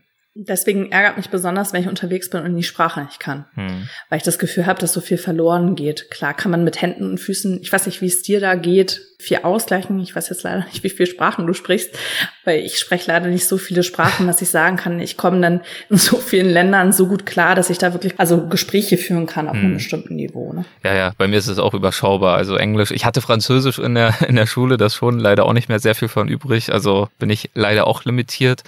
Und ja klar, also am gewinnbringendsten sind natürlich echte Gespräche. Ähm, in Ländern, wo jetzt äh, schwerpunktmäßig eher Spanisch oder so gesprochen wird, habe ich aber trotzdem das Gefühl, auch wenn es mühsamer ist und vielleicht die Interaktion ein bisschen rudimentärer, trotzdem das Gefühl, äh, kommunizieren zu können. Aber es ist natürlich auf einem ganz anderen Level, das ist schon klar. Mhm. Du hast ja für dein Buch auch äh, Interviews geführt mit verschiedensten Spezialistinnen, Spezialisten.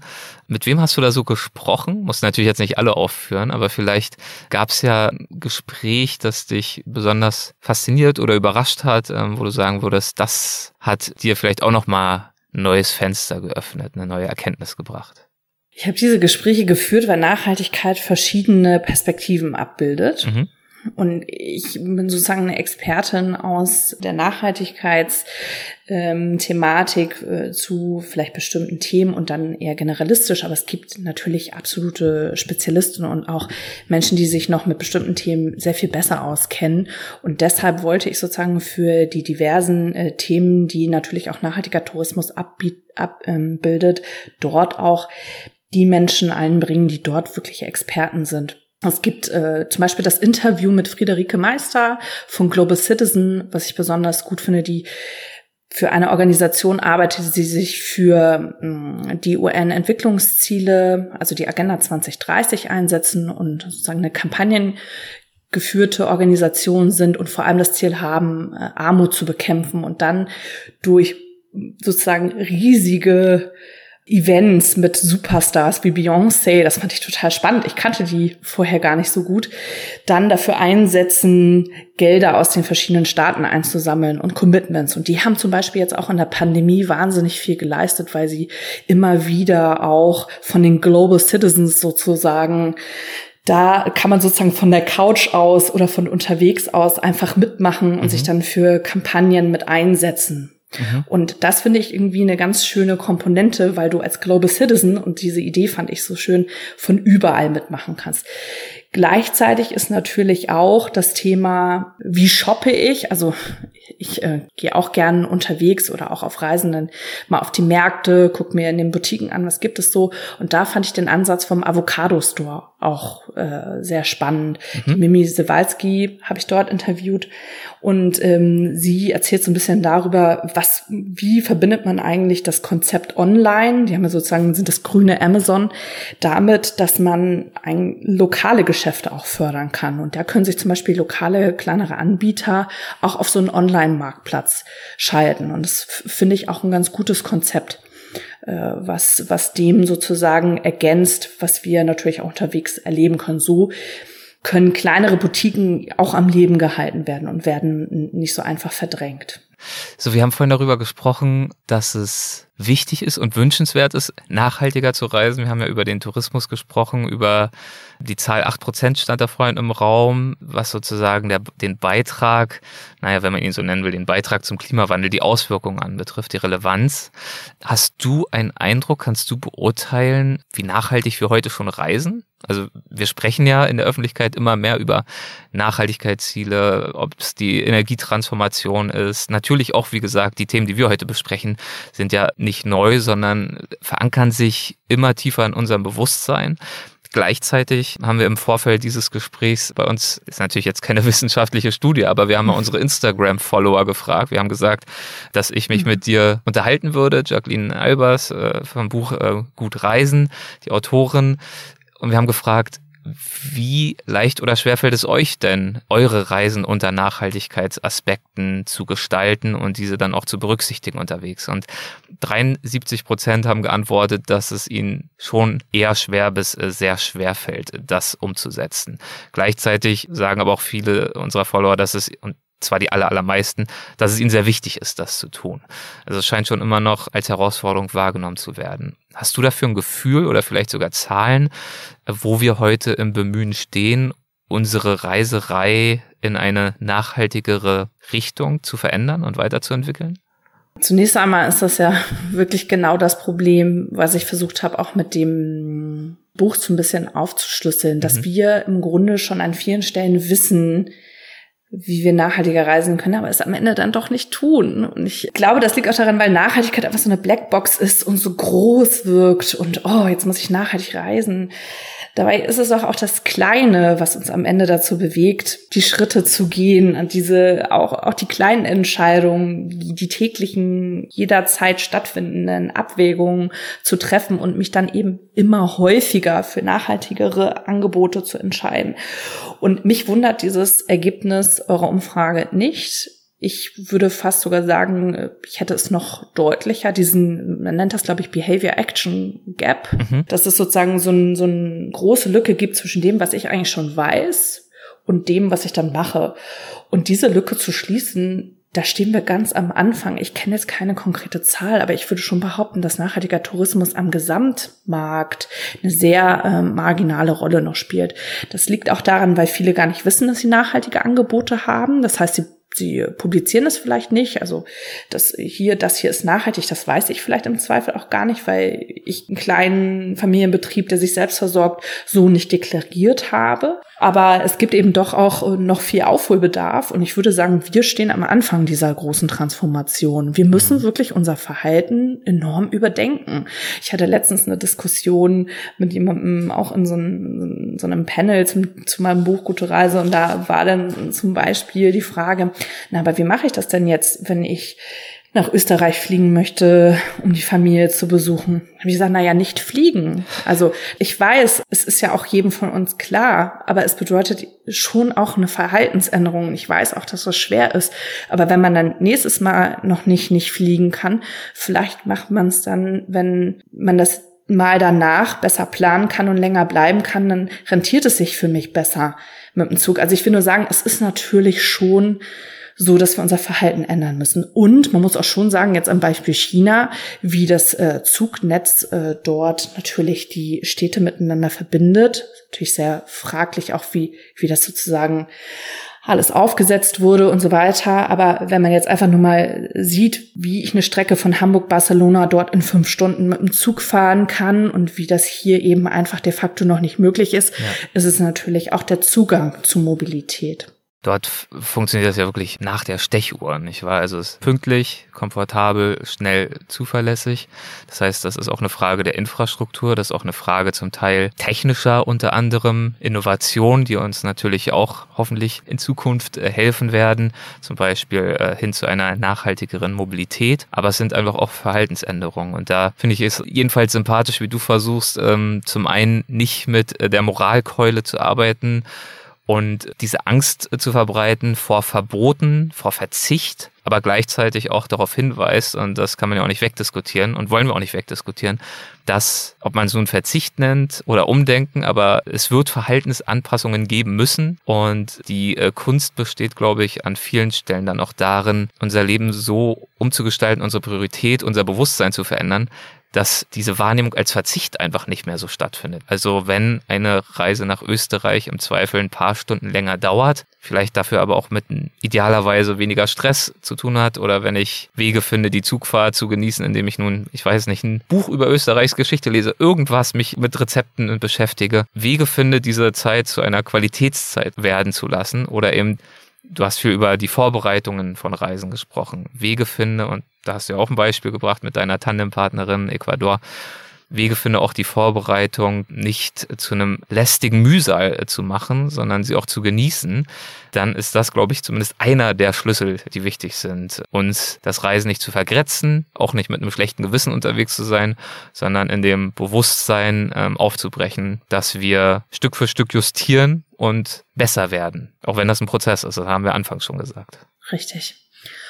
Und es ist natürlich auch jedem selbst überlassen, in welchem Tempo er oder sie da vorgeht. Ich würde nur natürlich dazu immer raten, so sagen, buche ich jetzt eine Woche all inklusiv in der Dominikanischen Republik, würde ich jetzt einfach nicht mehr machen, ja, ähm, ja. sondern ich würde dann vielleicht eine, eine kleine Rundreise draus machen, um mir verschiedene Aspekte der Inseln oder auch vielleicht noch noch eine anderen Umgebung anzusehen und dann vielleicht einfach meine Reise für die nächsten drei, drei Jahre, also eine große Reise dort anzulegen. Das heißt, was ich sagen will, ist, wir müssen natürlich auch, wie du gesagt hast, die Zeiten für unsere Reisen anders denken. Und ich glaube, kaum ein anderes Land hat so viel Urlaub wie Deutschland. Also wir haben 28 Tage im Schnitt Urlaub, glaube mhm. ich da ist ja massig Zeit, um zu reisen. Und da kann man vielleicht dann auch mal so eine groß angelegtere Reise dann buchen. Oder man plant ein paar Tage mehr ein. Für uns ist ja sehr privilegiert und einfach. Viele Fragen werden natürlich noch aufkommen, wenn Menschen, die jetzt nicht so viel Urlaub haben, einfach auch die gleichen Urlaube wie wir machen wollen. Ja, man kann es auch nicht verübeln. Wir wollen bestimmte Sites sehen. Wir wollen bestimmte Weltkulturstätten sehen und so weiter und so fort. Das möchten eben andere auch. Und es ist eben auch eine sehr privilegierte äh, Sichtweise darauf zu sagen, äh, wir können es doch, uns doch sogar schon aussuchen. Das möchte ich damit sagen. Dann, dann lasst es uns doch auch machen. Ja, das ist ein äh, wichtiger Punkt, dass das natürlich auch ein Stück weit eine Wohlstandsdiskussion ist, die wir hier führen, aus einer sehr, sehr starken privilegierten Lage heraus. Zum einen, weil wir überhaupt die Möglichkeit haben zu reisen, Flugreisen durchzuführen. Das gilt ja für einen großen Teil der Menschheit nach wie vor nicht. Dieser Teil der Menschheit ist im Zweifel auch der Teil der Menschheit, der die Auswirkungen des Klimawandels tendenziell früher zu spüren bekommen wird und tendenziell weniger Mittel haben wird, mit diesem Klimawandel dann als Fakt auch umzugehen. Also, ich weiß nicht, Dämme zu bauen oder anderes Saatgut zu beschaffen oder was auch immer, kostet ja auch alles Geld, äh, mit den Auswirkungen dieser Veränderung dann fertig zu werden. Und deswegen ist es ein Stück weit, genauso wie du sagst, es ist uns überlassen, wie schnell wir diese Veränderung vornehmen. Aber ich würde schon auch sagen, und ich glaube, da widersprichst du auch nicht, es ist zum Teil schon auch eine moralische Verantwortung, äh, der wir da unterliegen gemeinsam. Das ist gleichzeitig schon auch der Fall. Zumindest nicht vor diesem Thema die Augen äh, zu äh, verschließen. Eine große Dringlichkeit. Ja. Also klar, müssen wir jetzt handeln. Und es ist nur natürlich so, dass bestimmte infrastrukturelle, wie du vorhin gesagt hast, technologische Entwicklungen auch kommen müssen. Hm. Also besser angebundene Verkehrsmittel. Also das fängt ja schon davon mit an, dass in, in dem Ort, in dem ich dann meine Jugend verbracht habe, der Bus nur alle zwei Stunden fuhr und nach wie vor fährt.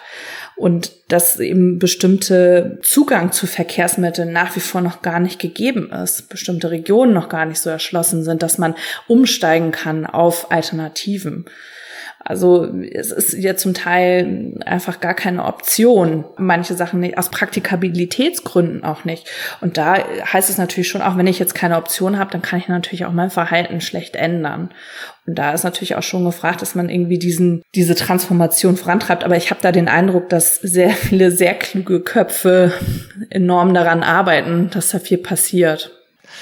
Ich nehme auf jeden Fall äh, verschiedene Dinge aus diesem Gespräch mit, verschiedene Impulse. Ähm, ganz wichtig ist es, glaube ich, vor der Größe der Herausforderung nicht äh, zurückzuschrecken, sondern du hast ja mehrfach auch darauf hingewiesen, dass es durchaus auch darum geht, im Kleinen zu schauen, was kann ich machen, wo kann ich justieren, das als Prozess zu verstehen, im Alltag wie auch beim Reisen und nach dem zu schauen, was möglich ist. Also ein Langstreckenflug pro Jahr ist immer noch nicht ideal, ist aber besser als zwei Langstreckenflüge pro Jahr. Also es ist ein Prozess und wir müssen uns alle gemeinsam auf diese Reise begeben und ich glaube, da ist es wahnsinnig hilfreich, sich über diese Themen immer wieder zu unterhalten, denn im Kleinen wie im Großen werden wir die Kraft, den Fokus, den Ideenreichtum nur aufbringen, wenn diese Themen auch wirklich in unserem Bewusstsein verankert sind. Und deswegen glaube ich, ist hoffentlich dieses Gespräch hilfreich, ist mit Sicherheit dein Buch hilfreich und ist es auch, glaube ich, hilfreich, wenn wir uns alle gemeinsam immer wieder darüber unterhalten, über Ideen, wenn wir ein nachhaltiges Hotel entdecken oder vielleicht doch irgendwo ein Zertifikat, das Sinn ergibt oder einen kleinen Trick, wie man in Ländern, wo das Wasser zum Beispiel aus dem Wasserhahn nicht trinkbar ist und lauter Plastikflaschen angeboten werden, wie man vielleicht doch auch dort die Plastikmenge, die man da so produziert, reduzieren kann. Es gibt ja kleine und große Ideen, kleine und große Beiträge, die jeder leisten kann. Deswegen ähm, wäre ich persönlich auch interessiert, das mal von unseren Hörerinnen und Hörern zu hören. Also wenn ihr, liebe Leute, die ihr dazu hört, Lust habt, mal eure Ideen beizusteuern, eure Erfahrungen, macht das doch sehr gern. Ähm, zum Beispiel könnt ihr uns E-Mails schicken oder auch bei, bei Instagram einfach mal äh, posten, was ihr diesbezüglich so an Herausforderungen seht, ähm, was euch schon gelungen ist bei euren eigenen Reisen, ein bisschen zu justieren oder auch ein bisschen mehr in Richtung Nachhaltigkeit. Schickt uns doch da gerne mal was. Verteckt uns mit Weltwach, Hashtag nachhaltig reisen zum Beispiel. Schauen wir uns dann an, ähm, schreiben wir auch nochmal in die Show Notes und dann haben wir vielleicht auch an dieser Stelle nochmal einen kleinen Austausch darüber, was möglich ist und was uns auch schon gelungen ist. Ich finde auf jeden Fall, dass dein Buch sehr gelungen ist, dass deine Ausführungen in diesem Gespräch sehr gelungen waren und dafür, Jacqueline, möchte ich dir herzlich danken. Vielen, vielen Dank. Dankeschön. Danke für die Zeit. Danke. Mach's gut. Ciao. Danke. Das war Jacqueline Albers. Nochmal vielen Dank, Jacqueline, fürs Dabeisein. Ich hoffe, ihr konntet euch aus dem Gespräch einige Impulse mitnehmen für eure Reisen im nächsten Jahr. Das hier ist nämlich die letzte Folge, die 2021 erscheint. Und nun kommen wir, ich hatte es ja eingangs schon angekündigt, zu Birgit und Romeo Klüger von Klügerreisen. Vielleicht sind die beiden euch schon bekannt. Die waren schon mal mit dabei, zum Beispiel in Folge 150 mit Andreas Altmann zu Israel und Palästina. Da waren sie im Anschluss unsere Reiseexperten. Genauso war es auch in Folge 181, in der wir mit Achel und Aaron Moser über den Kilimanjaro gesprochen haben. Und die beiden haben auch eine eigene Plusfolge, Nummer 21, mit dem Titel Israel und Palästina in der Nahaufnahme. Dort kennen sie sich nämlich richtig gut aus. Und aus unserer Folge zum Weltwachfest Festival auf dem Kunterbundhof. Da kam zumindest Romeo bei unserer Wanderung auch zu Wort. Stichwort Problemkind. Aber gut, das ist ein anderes Thema und ein Insider für diejenigen, die diese Folge schon gehört haben. Die beiden waren nicht nur vielfach bei uns zu Gast, sondern sind längst auch gute Freunde. Und äh, bevor ich zum Beispiel das letzte Mal gern USA aufgebrochen bin, habe ich äh, zusammen mit Jana auch bei ihnen übernachtet. Wir hatten einen wunderbaren Abend mal wieder, auch einen wunderbaren Morgen. Und ich durfte einmal mehr leibhaftig ihre ihre Gastfreundschaft und in stundenlangen Gesprächen auch ihre Reisebegeisterung erfahren. Und genau das ist es, was sie auch als Reiseveranstalter ausmacht. Wie gesagt, die beiden betreiben ein kleines, aber sehr, sehr feines Unternehmen namens Klügerreisen. Und das gehört zu den nachhaltigsten Reiseveranstaltern der Welt. Nachdem ich mich im Gespräch mit Jacqueline ja nun darüber unterhalten habe, wie wir Reisende über in Anführungszeichen gutes, also verantwortungsvolles Reisen nachdenken können, ist es natürlich äh, eine ideale Gelegenheit, das Ganze zusätzlich auch nochmal kurz aus der anderen Sichtweise zu betrachten, von der anderen Seite, also aus der Perspektive der Reisebranche, beziehungsweise eines Teils davon, in diesem Fall eben eines klimafreundlichen Reisespezialisten für Individualreisen. So wird dann hoffentlich unser Bild von diesem ja nicht ganz trivialen Themenkomplex noch etwas vollständiger. Also dann Birgit und Romeo Klüger. Hallo Birgit, äh, hallo lieber Romeo. Ich freue mich sehr, dass wir endlich die Möglichkeit haben, mal wieder zu sprechen. Wie geht's euch? Hallo lieber Erik. Hallo lieber Erik. Ja, auch wir freuen uns, wieder mit dir sprechen zu dürfen. Wir haben uns erst vor ein paar Wochen das letzte Mal gesehen bei euch daheim, äh, netterweise. Dafür nochmal vielen Dank für eure Gastfreundschaft. Aber seither habt ihr ja auch so richtig was erlebt, habe ich mitbekommen. Wir hatten ja noch gar keine Zeit, uns auszutauschen. Ihr seid ja in ein Land aufgebrochen, das jetzt nicht so unbedingt auf den ganz typischen Touristenrouten liegt. Ja, in der Tat ähm, sind wir mal in ein Land gereist, das sich gerade dem Individualtourismus geöffnet hat, sprich Saudi-Arabien. Und das war vor allen Dingen auch noch nach äh, fast anderthalbjährigen Lockdown oder eingeschränkten Reisemöglichkeiten umso mhm. exotischer. Wir haben ja in äh, einer Episode mit Stefan Ort vor längerer Zeit schon mal über Saudi-Arabien gesprochen. Er war ja so nach der Öffnung für westliche Touristen, einer der ersten, die dort äh, sich ausgiebiger umgesehen haben. Ähm, jetzt seid ihr auch da gewesen. Ist ja auch noch gar nicht so lange her, dass Stefan dort war.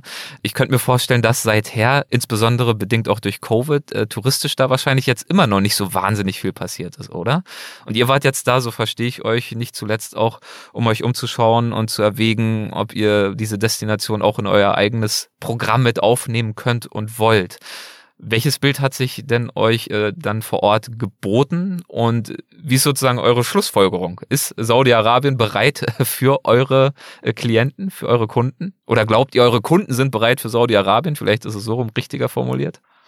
Ja, ob unsere Kunden bereit für Saudi-Arabien sind, das wage ich nicht zu bewerten. Äh, ich ja. denke schon, wenn man mit Unwägbarkeiten, die aber alle lösbar sind vor Ort. Kompromisse äh, müssen geschlossen werden, das ist ganz klar. Ja, kompromissbereit ist und sich auch auf das Land einlässt und auf die Unerfahrenheit der touristischen Infrastruktur, die uns dort sehr oft begegnet ist. Wenn man sich darauf einlässt, dann äh, kann man sicher sein, ein Arabien äh, kennenzulernen, was es so drumherum nicht mehr gibt. Mhm.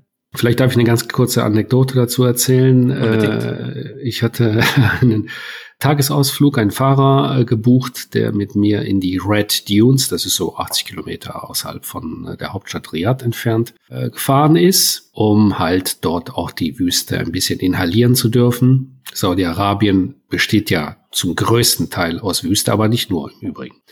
So, und wir fahren dahin und äh, was war das äh, Spannende und Tolle an diesem Tagesausflug? Im Nichts, umzingelt von Sand, äh, kam auf einmal ein zweites Fahrzeug. Äh, dort stieg ein Saudi aus, in voller Montur, wenn ich das mal so sagen darf. Also man fühlte sich fast wie im Film Lawrence von Arabien. Mhm.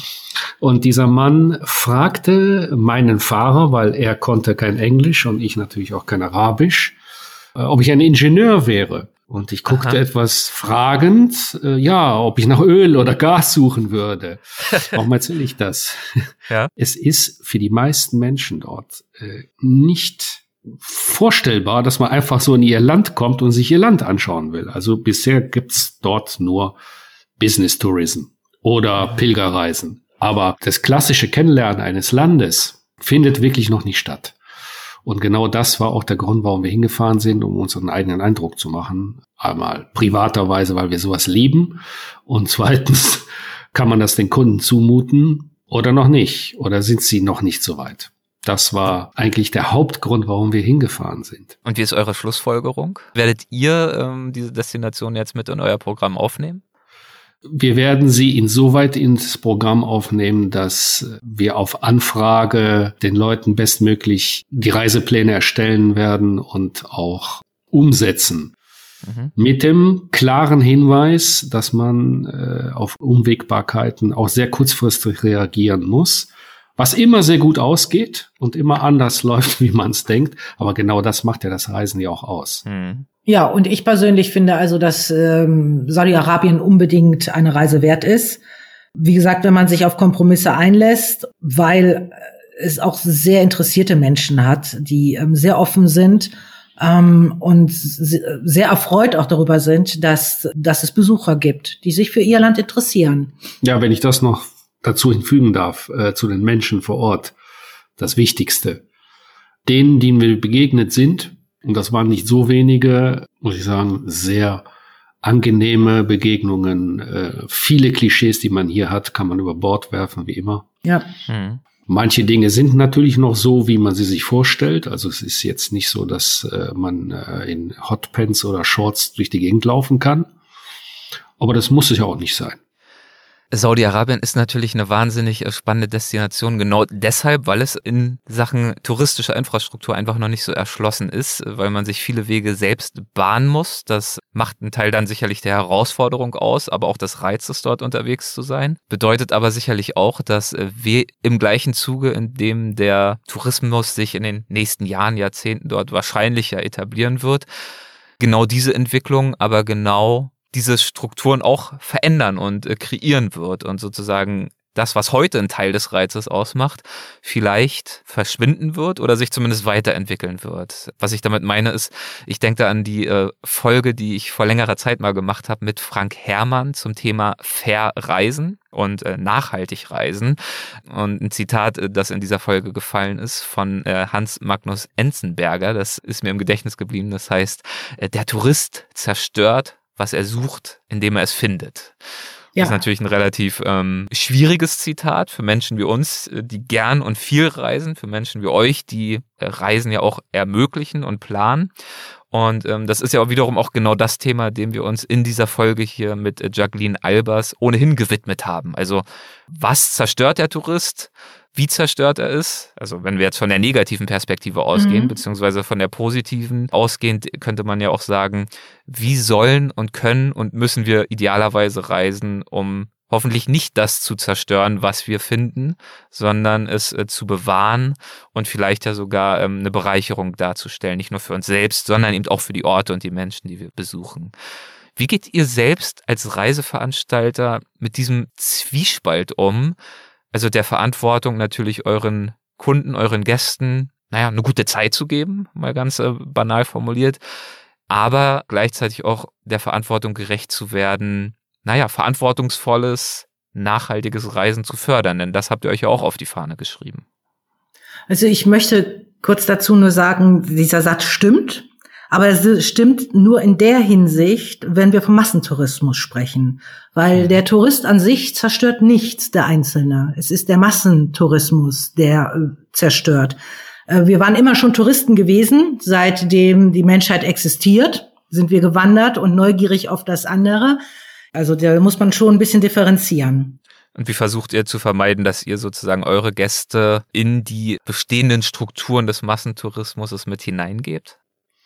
Ja, das fängt an äh, in der Auswahl der lokalen äh, Leistungsträger, von der Unterkunft über Transport, über Guides, über Locations, wo man essen geht, äh, versucht einen Tag dort sozusagen äh, zu leben.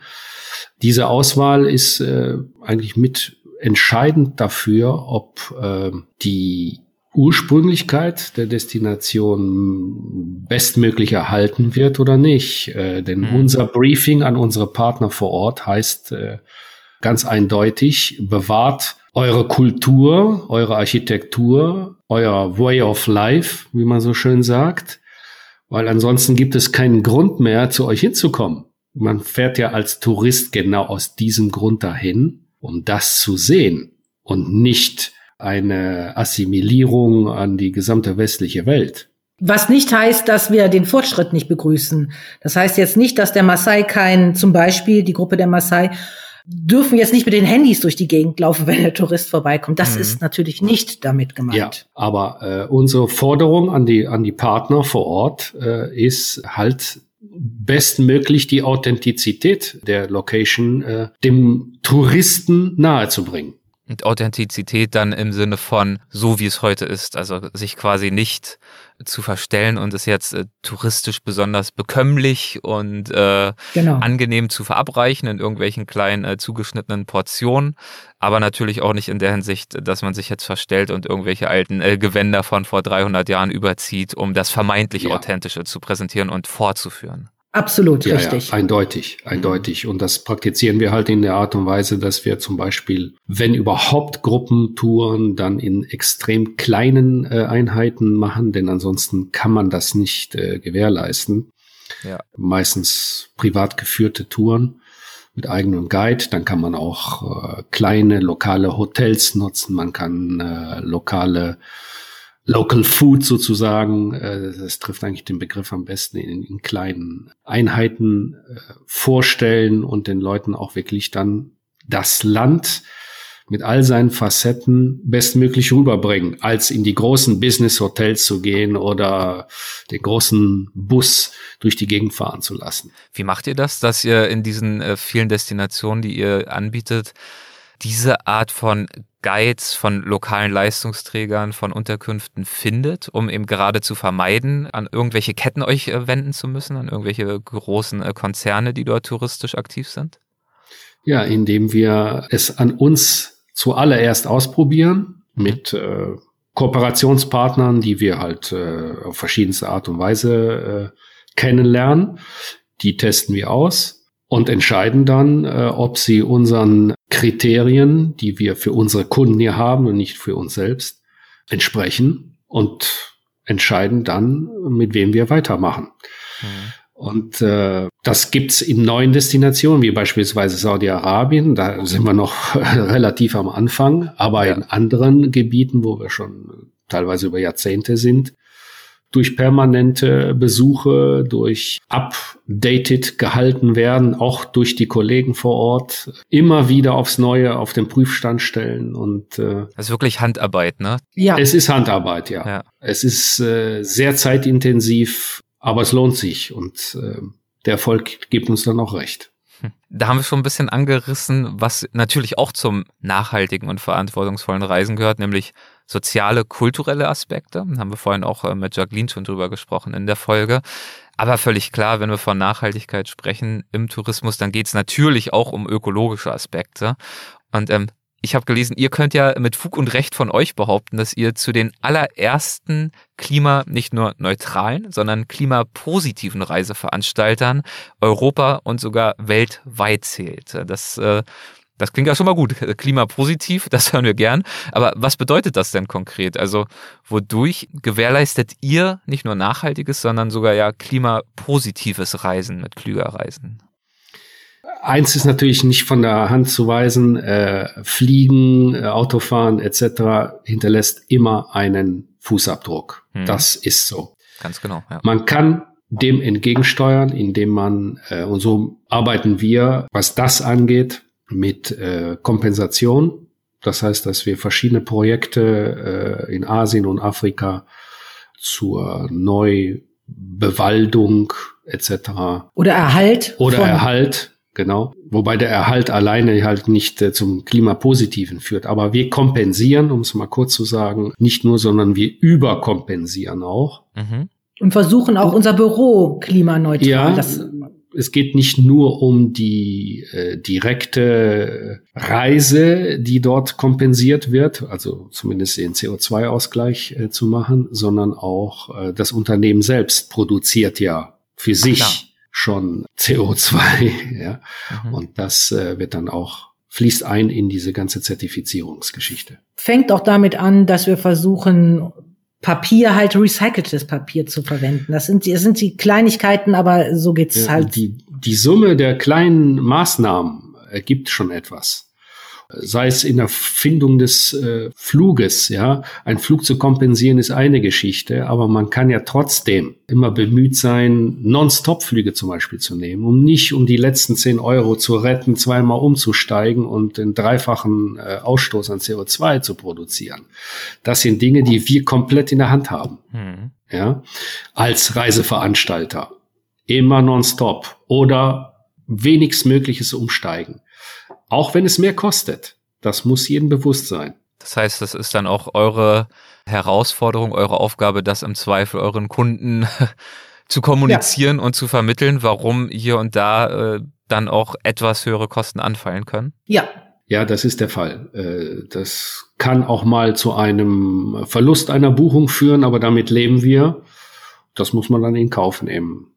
Wie sind diesbezüglich eure Erfahrungen? Ähm, wird das in den letzten Jahren, gut, jetzt mit Covid ist natürlich auch eine schwierige Phase, aber grundsätzlich könnt ihr es beurteilen. Ähm, wird das leichter für euch äh, in dem Zuge, in dem ja auch das gesellschaftliche Bewusstsein für diese Problematiken immer weiter zunimmt?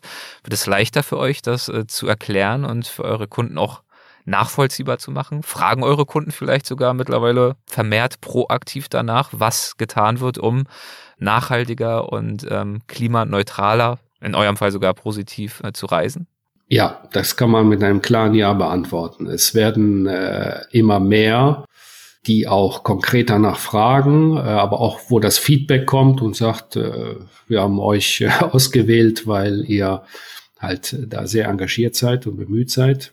Das ist festzustellen. Aber auch wenn wir äh, Kunden äh, darauf hinweisen und sagen so und so, explizit CO2-Abgabe ist das und das, oder dass wir halt für nachhaltiges Reisen in, in, in jeglicher Hinsicht, sozial als auch ökologisch, äh, mhm. hinweisen, dass die das gut finden und äh, nicht nur begrüßen, sondern auch als Entscheidungskriterium nehmen. Nun sind wir mittlerweile alle, äh, würde ich sagen, zumindest, also wir drei und auch viele unserer Hörerinnen und Hörer, mehr oder weniger, aber zumindest doch äh, einigermaßen sensibilisiert für diese Herausforderungen, über die wir hier gerade sprechen. Aber es ist doch nochmal was anderes, ähm, zum einen zum Beispiel zu entscheiden, die eigenen Flüge vollständig und immer zu kompensieren oder das sogar eben dann auch als Unternehmen zu tun und wirklich zur, zur Marschroute zu erklären. Daher die Frage, ähm, weil das ja vielleicht auch eine gewisse Vorbildfunktion haben könnte für andere Veranstalter. Wie seid ihr denn auf die Idee gekommen, euch das zum Ziel zu setzen, also klimapositiv zu werden als Reiseunternehmen? Eigentlich hat unser Sohn uns noch unterstützt. Äh, wir haben immer mhm. die Diskussionen gehabt innerhalb der Familie, was das äh, CO2-Ausschüttung von Flügen anbetrifft, weil unser Sohn Umweltwissenschaften studiert hat und natürlich ähm, auch äh, große Diskussionen hier äh, stattgefunden haben. Letztendlich leben wir davon, aber ähm, wissen, dass es auch seinen Teil dazu beiträgt, halt zur Klimaveränderung, also der, die Flüge, Flüge an sich oder Fliegen an sich. Und ähm, so haben wir ihn gefragt, wie, was sollen wir tun? Wie, wie können wir es wenigstens besser machen? Weil ich zutiefst davon überzeugt bin, dass es Tourismus trotz allem geben muss, um auch vor Ort Veränderungen äh, voranbringen zu können. Was wahrscheinlich jetzt nochmal ein ganz großes Thema wäre. Und so fing alles an, eigentlich durch unseren Sohn. Weil ihr die Expertise wirklich in der Familie hattet. Ja. Ja. Mhm. Also Naturliebhaber waren wir schon immer. immer. Ja. Dementsprechend haben wir eigentlich auch versucht, immer verantwortungsvoll mit der gesamten Umwelt umzugehen. Aber einen ganz entscheidenden äh, Anschub hm. und natürlich auch die Hilfeleistung in der Umsetzung dessen, was ja nicht so einfach ist, wenn man nicht vom Fach ist, äh, wo fängt man an? Den gab halt unser Sohn, ja. Genau, wo fängt man an? Also klar, Kompensierung oder Kompensation ist ja auch ein Thema, das ist in aller Munde. Das macht ihr dann jetzt auch und das ist ja auch gut und wichtig. Aber damit ist es ja nicht genug. Also ihr habt ja, glaube ich, einen ganzen Kriterienkatalog äh, dafür, was für euch eben nachhaltiges Reisen auch ausmacht, sozial, ökologisch und so weiter. Wie ja. seid ihr an das Thema herangegangen, das für euch aufzuarbeiten?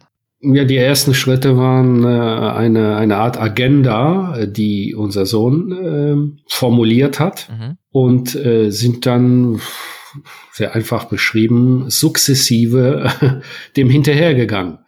Es, ich muss dazu sagen, es gab viele Dinge, die wir schon vorher hatten, wie dass das Soziale vor Ort uns sowieso immer sehr wichtig war. Also wir hatten unsere kleinen Veranstalter, wo sowieso auch nicht der große Manager von profitiert hat äh, aus Europa oder Amerika, sondern die Einheimischen vor Ort. Also das war sowieso immer unser Thema. Da gab es gar nicht so viel zu tun. Wie verändert man einen Reiseplan? Wie macht man aus einem 0815 Reiseplan einen äh, ökologisch verantwortbareren Reiseplan. Mhm. Da kommen wir wieder zurück mit den Partnern vor Ort. Was werden für Fahrzeuge eingesetzt? Äh, kann man da Bedingungen setzen? Äh, wie vermeidet man sinnlose Plastikvermüllung? Mhm. Ein Riesenthema, gerade in Afrika, einer unserer starken Destinationen. Äh, solche Dinge, da fängt man erstmal im Kleinen an und dann auf diesem Weg sieht man immer mehr. Im Grunde genommen ist man nie fertig mit dieser Aufgabe. Ja. Ja, äh, das gilt, glaube ich, äh, für uns alle. Das äh, Thema wird uns natürlich auch weiter begleiten über diese Folge hinaus. Wer sich dafür interessiert, wie ihr das genau umsetzt als Reiseveranstalter, da empfehle ich gern auch mal auf eurer Website vorbeizuschauen, klüger-reisen.com. Gibt es auch eine eigene Rubrik für Nachhaltigkeit. Und ähm, da ist zum Beispiel auch aufgeführt eure Nachhaltigkeitsstrategie für die nächsten Jahre, bestehend aus den Dimensionen Ökonomie, Ökologie und Gesellschaft. Aber man kann sich auch informieren über die Aufforstungsprojekte, die ihr zum Beispiel unterstützt in Äthiopien im Süden dort und so weiter und so fort. Und ähm, ich finde das einfach ein äh, gutes Beispiel dafür. Sicherlich nicht das einzige, wollen wir gar nicht behaupten. Es gibt vielleicht auch noch Veranstalter, die das auch und auch sehr, sehr gut machen. Aber ich finde es immer hilfreich und wichtig, mal mit konkreten Beispielen zu arbeiten und äh, nicht sozusagen nur im luftleeren Raum zu diskutieren, was vielleicht irgendwie mal konzeptionell getan werden könnte, sondern was wird schon getan und welche Erfahrungen äh, werden damit schon gemacht. Gibt es für euch Ziele in Bezug auf diese Bemühungen, äh, von denen ihr sagen würdet, das ist aktuell noch schwer umzusetzen, wenn man ganz ehrlich ist, aber das wäre was, das wäre eine Zielsetzung, die ihr euch selbst äh, für die nächsten Jahre noch äh, gerne verpassen würdet? Also für mich gilt die Zielsetzung sowieso, was du gerade angesprochen hast, und Romeo auch, ähm, ist also die Plastikvermüllung, da noch mehr drauf zu achten. Ähm, es ist einfach unfassbar, was an Plastikflaschen dem Touristen in die Hand gedrückt wird, was in einem Hotel jetzt gerade im Zuge von Corona haben wir es wieder festgestellt, äh, für Maßnahmen ergriffen werden. Es ist eine Flut von Plastik. Das wäre ist, äh, ein großes Ziel, das nochmal klar zu machen vor Ort, ähm, dass wir irgendwann ersticken werden, wenn das so weitergeht. Es sind so viele, ich kann da kein konkretes Ziel sagen. Die Summe macht es aus. Müssen, man äh, muss immer am Ball bleiben. Ja, und äh, die Tür links schließt sich, rechts öffnet sie sich wieder. Also es ist, wie, wie ich eben sagte, eine never-ending Story dran zu arbeiten. Und mein Ziel, wenn man davon reden kann, ist es, äh, den Menschen bewusst zu machen, wie wichtig es ist, nachhaltig zu reisen und nicht alles über den Preis zu steuern. Mhm. Wenn das angekommen ist, dann sind wir einen Riesenschritt weiter. Mhm. Denn alle Kollegen vor Ort in all den Destinationen sind bemüht, unsere Ansprüche zu bedienen. Und wenn das unser aller Anspruch ist, dann wird ihnen sowieso nichts anderes andere übrig bleiben, als es zu tun. Daran arbeite ich und werde auch nie müde sein, dafür zu werben. Dazu gehört natürlich auch, dass diese Kollegen vor Ort dann auch fair entlohnt werden für diese Leistung, die sie erbringen. Das ist natürlich auch ein wichtiger Faktor. Selbstverständlich. Dass auch diesbezüglich eine, äh, dass dann wieder die ökonomische Fairness und Nachhaltigkeit, dass ja. die dann auch gilt. Äh, das ist gar keine Frage. Das gehört äh, zwingend dazu und äh, Reisen ist im Unterschied zu dem All-Inclusive-Urlaub. Ich möchte niemandem wirklich zu nahe treten, aber äh, zum All-Inclusive in der Türkei oder Tunesien oder äh, ähnlichen Destinationen. Reisen ist nicht irgendetwas, was billig sein darf. Ich spreche jetzt nicht, dass man die Preise künstlich in die Höhe treibt, aber es hat nichts mit billig zu tun. Mhm. Es muss preiswert sein. Und das kann nur funktionieren, wenn es fair ist. Das ist fast schon ein gutes Schlusswort. Ähm, erzählt noch ganz kurz zum Abschluss, ähm, wo liegen denn eure äh, geografischen Schwerpunkte? Ich weiß, ihr wart ja schon mal in unserer äh, Kilimanjaro-Folge auch äh, zu Gast. Da habt ihr über Ostafrika gesprochen. Ihr habt in einer anderen Folge über Israel und Palästina gesprochen und uns da informiert.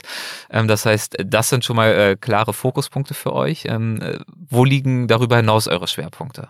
Darüber hinaus die gesamte Stan-Länderregion, sprich so mhm. Usbekistan, Turkmenistan, Kirgistan, Kasachstan. Das ist natürlich auch wahnsinnig spannend. Da muss ich auch zugeben, die Absolut. sind bisher bei Weltwach auch äh, sträflich zu kurz gekommen. Das müssen wir unbedingt mal ändern. Aber ja, ja. Äh, spannend. Ja, die Perlen der Seidestraße, das ist ja. äh, wirklich eine tolle Sache. Ja, neben den von dir schon erwähnten äh, Regionen in Ostafrika, Safaris aller Art, Tierbeobachtung, Gorilla-Tracking und natürlich die arabische Halbinsel. Und Saudi-Arabien ist die letzte weiße Fläche. Und Middle East versichern. Ja, Middle East gehört ja die gesamte mhm. arabische Halbinsel dazu, inklusive Israel. Perfekt. Dann danke ich euch sehr für dieses Gespräch und wünsche euch für 2022 viel Erfolg und drücke euch natürlich nicht zuletzt auch die Daumen.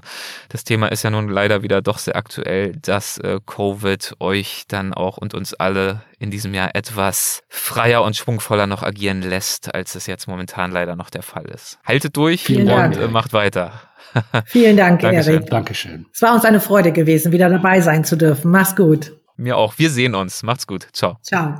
Das waren Birgit und Romeo Klüger von Klüger Reisen. Mehr Informationen, wie gerade schon im Gespräch erwähnt, findet ihr unter www.klüger-reisen.com. Und zum Schluss möchte ich nun noch unbedingt einem Sponsor dieser Episode danken und das ist NordVPN. Besonders wenn wir auf Reisen sind, nutzen wir notgedrungenerweise ja oft ungesicherte WLAN-Verbindungen, zum Beispiel am Flughafen oder auch in Cafés. Öffentliches WLAN ist allerdings bekannt dafür, dass Hacker leichtes Spiel haben, darüber Daten zu stehlen. Indem wir NordVPN auf unseren Smartphones, Laptops oder auch iPads installieren, können uns Hacker allerdings nichts anhaben und wir können beruhigt reisen. Jetzt, ganz aktuell, hat NordVPN als Holiday Season Deal ein ganz besonders attraktives Angebot. Einen Zweijahresplan plus einen zusätzlichen Monat mit noch einem riesigen Rabatt obendrauf. Wartet also am besten nicht zu lange, denn das Angebot gilt nur für begrenzte Zeit.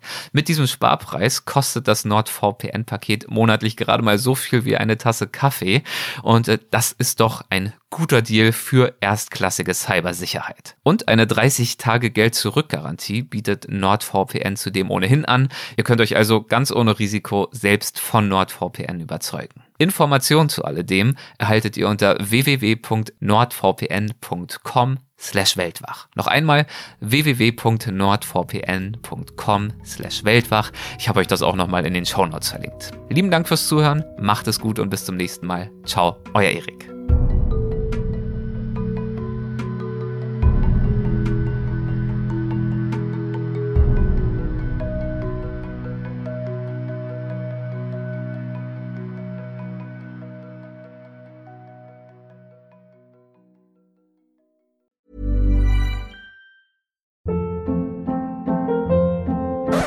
Hold up. What was that? Boring. No flavor. That was as bad as those leftovers you ate all week. Kiki Palmer here, and it's time to say hello to something fresh and guilt-free. Hello Fresh. Jazz up dinner with pecan-crusted chicken or garlic butter shrimp scampi. Now that's music to my mouth. Hello Fresh. Let's get this dinner party started. Discover all the delicious possibilities at hellofresh.com.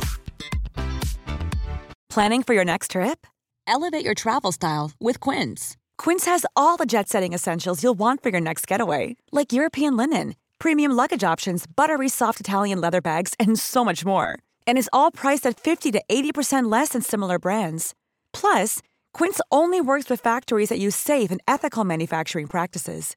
Pack your bags with high-quality essentials you'll be wearing for vacations to come with Quince. Go to quince.com slash pack for free shipping and 365-day returns.